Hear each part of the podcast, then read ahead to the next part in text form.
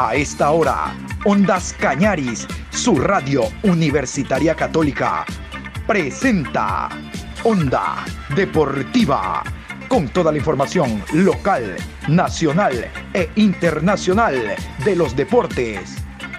Comenzamos.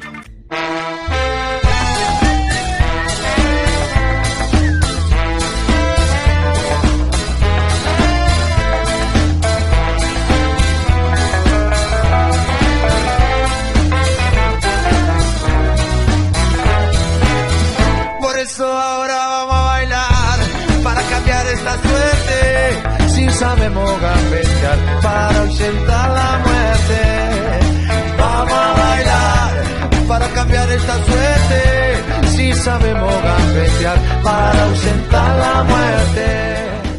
Hola, ¿qué tal? ¿Cómo le va? Buenas tardes, Juan Pablo Moreno Zambrano. Aquí estamos este jueves, Juan Pablo, 18 de noviembre, programa 848 de Onda Deportiva. Hoy le vamos a hacer un alto al tema Liga Pro. Vamos a hablar del tema eliminatorias y fundamentalmente de lo hecho por la selección ecuatoriana de fútbol el pasado día martes, porque se han generado todo tipo de reacciones que las vamos a hacer escuchar, las vamos a compartir con ustedes más adelante. Nos parece importante, yo no me canso de observar la tabla, no me canso de ver los números y de cómo estamos ubicados nosotros. Estamos a un tris, a casi nada de viajar a Qatar y llegar a nuestro cuarto mundial. Onda Deportiva. Como les decía, vamos a hablar en esta programación de lo que ha significado el último partido de la eliminatoria sudamericana rumbo al Mundial de Qatar. Hemos dicho después del partido del martes que los programas los dedicábamos al tema Liga Pro, pero hay una serie de reacciones que nos han llegado en torno a la última fecha y particularmente a lo hecho por el fútbol ecuatoriano, que quiero que transmitirlo a ustedes para que tengamos una idea de el logro que alcanzó Ecuador con esta victoria tremenda jugando en calidad de visitante en Santiago de Chile. Ya les he dicho que pateamos la historia, que por primera vez le ganamos a la selección chilena. Ni en amistosos, ni en Copa América, ni en eliminatorias la habíamos ganado en Santiago. Por lo tanto, estando tan cerca de que la misma culmine, se transparenta aún más el logro, ¿no? Decía yo ayer que este fue un triunfo no de 3, sino parece de 6 o de 9, porque nos pone en el umbral de lo que será Qatar. Y quiero comenzar compartiendo con ustedes la reacción de la prensa chilena, los goles que marcó Ecuador, relatado por ellos, y el inclinarse de manera reverente ante un equipo que fue mejor, que aprovechó la adversidad del cuadro araucano y que supo manejar los tiempos del partido. Un reconocimiento especial se le da al nivel que mostró Ecuador jugando en territorio chileno. Vamos a continuación entonces con esta reacción de la prensa chilena en general, hablando del triunfo de Ecuador. Chile 0, Ecuador 2. ¡Ay! Sacó a pasear a Mena, centro que viene, Medel que saca, aparece Estupiñán, le dio golazo. Golazo ecuatoriano, pero golazo ecuatoriano. Le movieron la pelota de izquierda a derecha, libre, sin marca, Estupiñán le dio como viene el zurdazo a tres dedos y se clavó profundo como una estaca en el corazón chileno. Estamos perdiendo, estamos cayendo, está ganando la visita. Ecuador 1. Y este chico de 23 años, jugador del Villarreal, mete un zurdazo cruzado, nada que hacer, claro, Dorado. Mira, puedes ir perdiendo, puede ser un accidente. Si el problema es que en estos primeros 10 minutos Chile no ha agarrado la pelota, la veía pasar de acá para allá con el dominio de Ecuador. No hace un buen partido, no aparece Vidal, no aparece Valdés, cuesta arriba. Queda mucho todavía, pero no comienza bien el duelo para Chile. Le queda Caicedo, se mete Caicedo, le dio... Se acabó. Golazo ecuatoriano. Se acabó el sueño, se acabó la historia, se acabó este partido para La Roja. Caicedo sepulta todo, Caicedo nos hunde, Caicedo nos manda al piso, Caicedo nos está dejando sin mundial. Ecuador 2, Chile 0. Al cielo, señoras y señores. Grande Ecuador, gritan acá en la tribuna. Partido terminado. Jornada triste, jornada negra, noche de mala suerte, llámelo, pero como quiera. Lo de hoy de Chile fue triste, fue nefasto, nos deja fuera de clasificación, nos deja con un complicado panorama rumbo a Qatar. Hoy parecía todo lindo en la previa, vinieron las lesiones, las expulsiones, el gol en contra, y Chile no pudo más, y Chile no salió más de ese hoyo. Bravo que aplauda al público, Chile que queda sexto, fuera de todo, vendrá complicada las últimas 4 jornadas. Por ahora estamos fuera de Qatar. Lo ganó Ecuador nomás. Ecuador 2, Chile 0. Noche negra para La Roja, noche triste para Lazarte, noche oscura para nuestra selección. Desgraciadamente, Pato, es un mazazo que no derrumba todo lo que se construyó en estos 3 últimos partidos, pero que indudablemente nos complica porque quedamos en una zona peligrosa de la tabla, fuera de clasificación, incluso de repechaje, pero además por delante con partidos contra Brasil y Argentina, que esa era la trampa que nos mostraba el fixture. Claro, habrá que ganarle a Argentina y habrá que ir a ganarle a Bolivia, pues sí. No queda otra, porque siguiendo lo que vimos hoy día, y hay equipos como Ecuador, por ejemplo, que el otro día hizo un partido ahí nomás, pues, para ganarle apenas 1-0 a Venezuela. Y hoy día te dio yo lo que vi el segundo tiempo, te dio una clase magistral.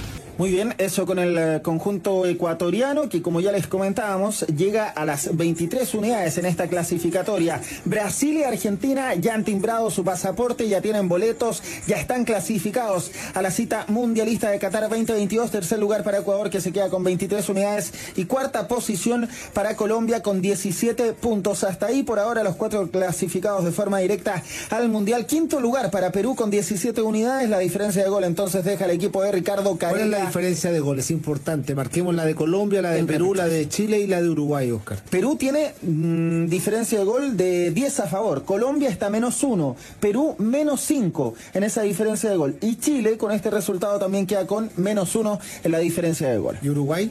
Y Uruguay, que está más abajo, tiene -7. Uruguay se complica con esa goleada en La Paz. Bueno, desgraciadamente, Pato, es un mazazo que no derrumba todo lo que se construyó en estos 3 últimos partidos, pero que indudablemente nos complica porque quedamos en una zona peligrosa de la tabla, fuera de clasificación, incluso de repechaje, pero además por delante con partidos contra Brasil y Argentina, que esa era la trampa que nos mostraba el fixture. Claro, habrá que ganarle a Argentina y habrá que ir a ganarle a Bolivia, pues sí. No queda otra, porque siguiendo lo que vimos hoy día, y hay equipos como Ecuador, por ejemplo, que el otro día hizo un partido ahí nomás, pues, para ganarle apenas 1-0 a Venezuela. Y hoy día te dio yo lo que vi el segundo tiempo, te dio una clase magistral. Es decir, son equipos demasiado sólidos. Si algo vimos, Pato, hoy, desgraciadamente, es la diferencia de intensidad de uno y otro equipo, más allá de la ventaja que tuvo Ecuador por largos pasajes con un hombre más, porque en esos primeros 15 minutos había una mayor agresividad, se veía un equipo más liviano, más ligero que el chileno, y más allá de los intentos de Chile, nunca el partido le quedó cerca, siempre pareció a merced de Ecuador, y si Ecuador tenía esa precisión frente a Bravo, el partido se pudo haber liquidado muchísimo antes. Ellos nos perdonaron la vida y nos dejaron vivir hasta el minuto 93. Oye, el primer tiempo nunca Chile lo tuvo, ¿no? No, nunca, no se generó nunca prácticamente nada. Nunca manejó el partido, nunca tuvo... Le permitió avanzar hasta la mitad de la cancha con la pelota con los centrales, pero apenas la recuperaba Ecuador, aparte del gol le generó 3 prácticamente mano a mano. Bien. 2 antes de la expulsión de Vidal. Si la gracia no es, el partido se desvirtúa evidentemente, sí. Se le pone cuesta arriba a Chile con la expulsión y las lesiones, pero ya a esa altura Chile perdía 1-0, le había generado 2 chances más Ecuador, y se notaba un equipo que tenía una idea de juego clarísima, y Chile no apareció. Valdés, no apareció Alexis Sánchez en su dimensión, no apareció Vargas, desgraciadamente, y a partir de ahí todo comienza a desmoronarse con la expulsión de Arturo Vidal. Pato Yáñez, te lo consulto a ti, se lo preguntaban también a Gary Medel, claro. ¿Sí? No, es que, claro, viendo la imagen de Vidal, No hay nada que decir en la expulsión, absolutamente nada que decir, una pierna arriba, en una situación que perfectamente pudo haber ido con la cabeza, con el pie arriba, no lo había visto con detención y no, me parece una... Inapelable. Aparte de eso sí, un grueso error. Es una, acá no estamos hablando de una situación fortuita, si tú no puedes ir con la pierna arriba ahí a disputar un balón. Le pasó lo mismo a Gabriel Jesús con Mena, para quienes dicen que esto es una situación que solamente se le cobra al chileno. Un árbitro argentino expulsó a Gabriel Jesús en Brasil en la Copa América ante Chile. Para que quede claro que el reglamento es uno solo, sea quien sea el que golpee y donde sea. Claro. Desgraciadamente Vidal fue imprudente. Corrió un riesgo de finalmente terminar como terminó. Y después la segunda mitad que ya lo vimos, nunca fue Chile. Más allá del intento y la obviedad de Gary Medel en el sentido de luchamos, sí está bien, sí, es lo que uno espera, es lo que los jugadores suelen hacer, los equipos suelen hacer cuando están en desventaja numérica o futbolística, pero más allá de un par de carrerones, Chile en ningún momento generó oportunidades. Y era demasiada la diferencia, como dice Cristian, en términos de la claridad de lo que planteó, del plan de juego, de velocidad, balones divididos, nunca Chile logró superar a Ecuador. Independiente, más allá de la situación de tener un hombre menos, hay momentos donde, claro, Chile llegaba con hasta 5 jugadores y pese a todo aquello, nunca Chile pudo superar la barrera defensiva de un equipo rápido, ágil, agresivo, muy, muy agresivo en cuanto salía y tenía metros, te dañaba, te llegaba con una profundidad. Y no necesitas jugadores en la Premier League o jugadores que estén en el más alto nivel. Cuando tú tienes una idea, una concepción y la estableces claramente dentro del campo de juego, puedes acortar distancia con las grandes individualidades que tiene Chile. Desgraciadamente hoy Chile le falló el sistema, le falló el dibujo rápidamente al quedar en desventaja.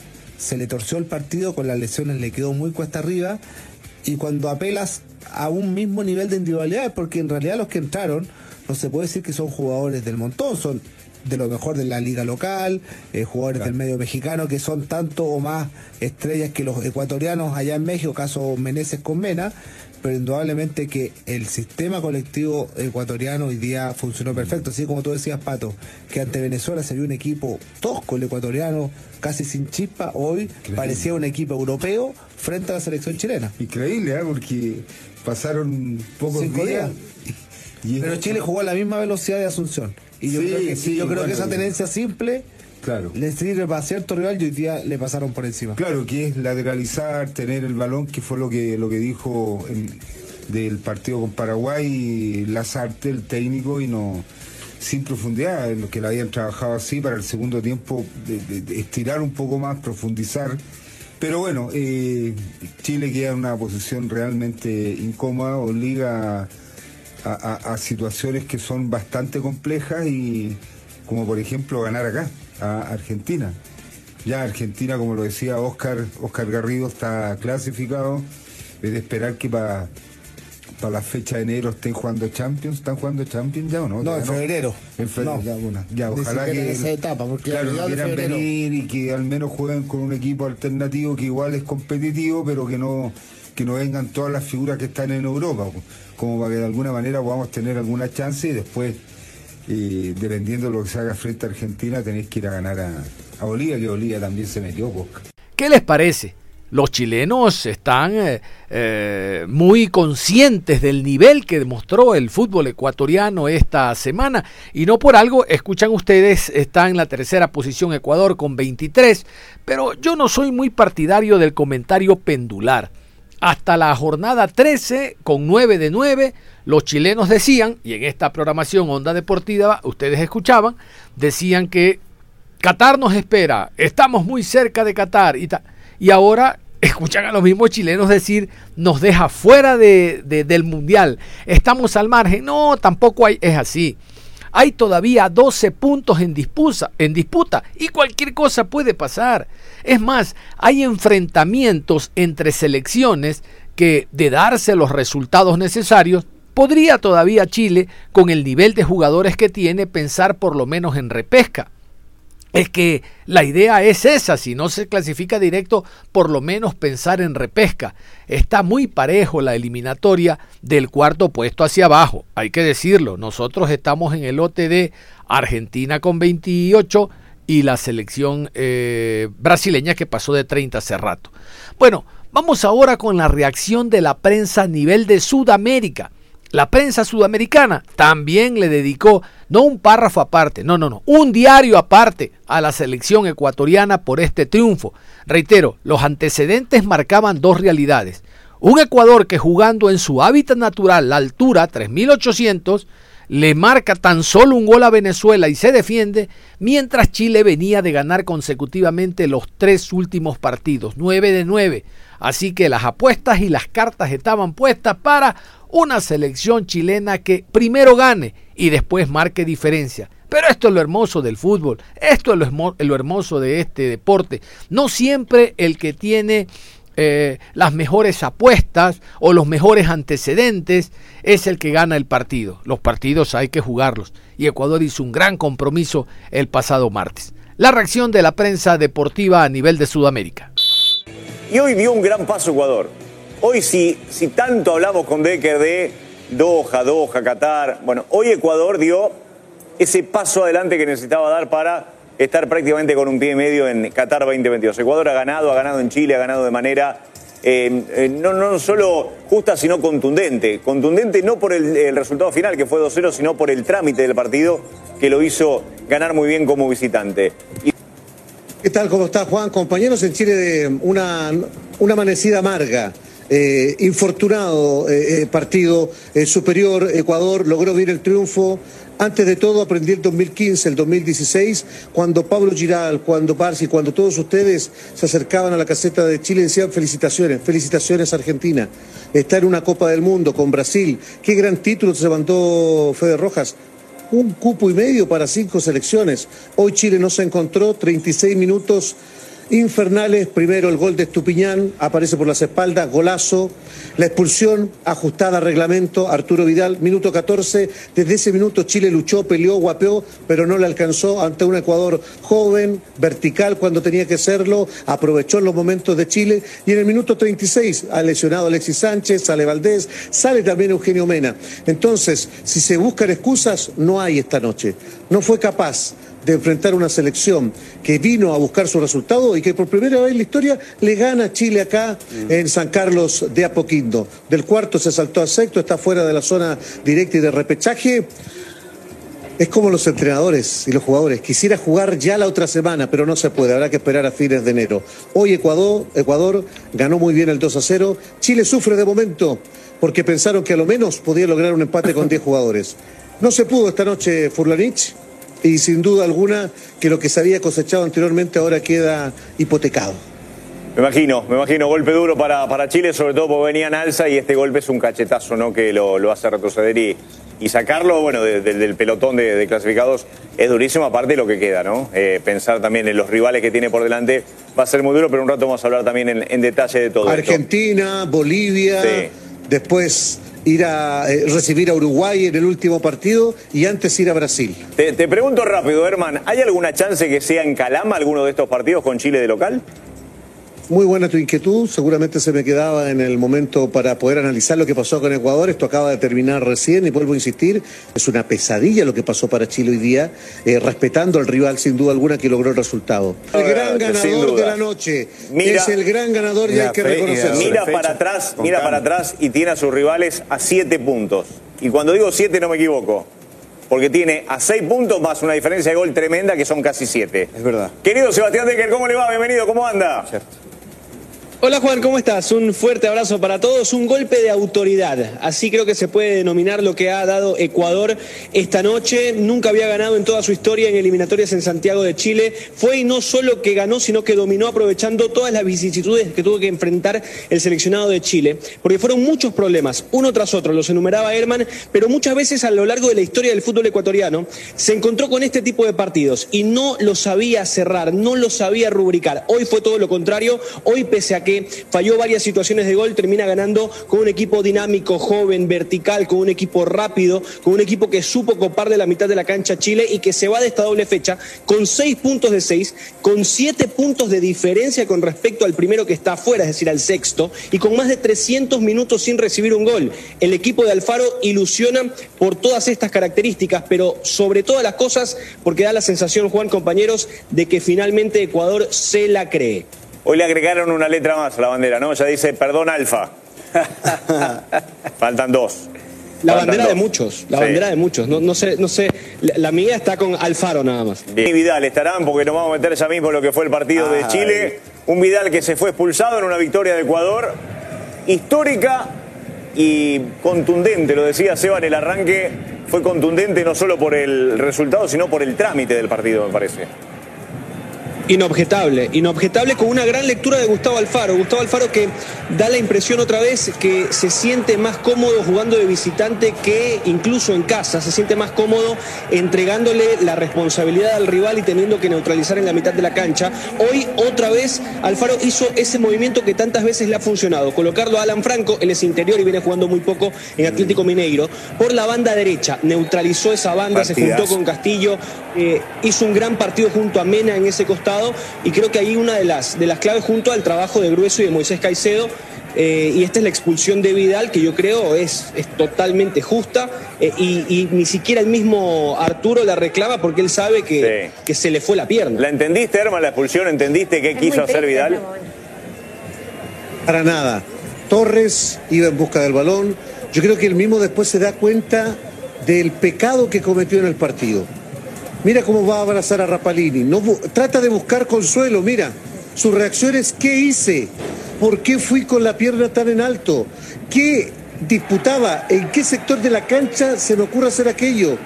Destrozado, Arturo Vidal. ¿En qué momento del partido? Y disculpas. No, además venía 1-0 abajo. Claro. Y sin duda alguna. Sí. Y te marca, no estando Vidal en Chile, se pierde una llama importante de este equipo. No estaba Pulgar, no llegó, no alcanzó a hacer. Y súmale también Brereton. Hoy se extrañó a Brereton. Se extrañó a Brereton porque seguramente marcaba Estupiñán. Pero cuando uno va y habla de los que no vinieron, es injusto. Porque los que se quedaron, Sebastián Decker, pese a que tuvo oportunidades antes del 2-0, trataron de pelearle a Ecuador con 10 jugadores. No, sin duda. Ojo que Chile con el partido 0-1 compitió. Chile con el partido 0-1 aprovechó un hecho que sí queda un poco en la columna del debe para Ecuador hoy, y fue no haber cerrado el partido antes, no haber tenido la contundencia, sobre todo Michael Estrada. Nombre, Sebastián, Michael Estrada, que patea 10 veces y falla 20. Sí, hoy tuvo una muy mala noche Estrada, que no suele fallar tanto con la camiseta de la selección, pero no viene siendo regular en Toluca. Se notó que salvo por esas descargas, por el pivoteo, por el juego de espaldas que tiene, que es muy bueno, en la definición no está fino. Y luego hay algunas cuestiones del equipo que llaman mucho la atención, y es el liderazgo de los jóvenes. Tiene que ver con Jeremy Sarmiento, jovencito de 19 años, un caso parecido al de Ben Brereton, si se quiere. Un chico que hizo divisiones inferiores en la selección de Inglaterra. Que cada vez que se pone la camiseta rinde. Qué pelota sacó Bravo ahí. El mejor de Chile fue Bravo, creo, ¿no? Evitó el 2-0 antes del gol en el minuto final de Caicedo. Me gustó mucho la dupla Caicedo-Grueso. Cómo controlaron el mediocampo, cómo le bajaron el ritmo a Chile, cómo lo hicieron después en la amplitud y en el pase largo. Ecuador está renovado, punzante. Nosotros sí, Chile tenía muchas bajas. Estrada, le dolió absolutamente, no se pudo recuperar jamás. Estrada es el futbolista que quería Riquelme para Boca, ¿no? Sí. Pero quería traer el fútbol mexicano.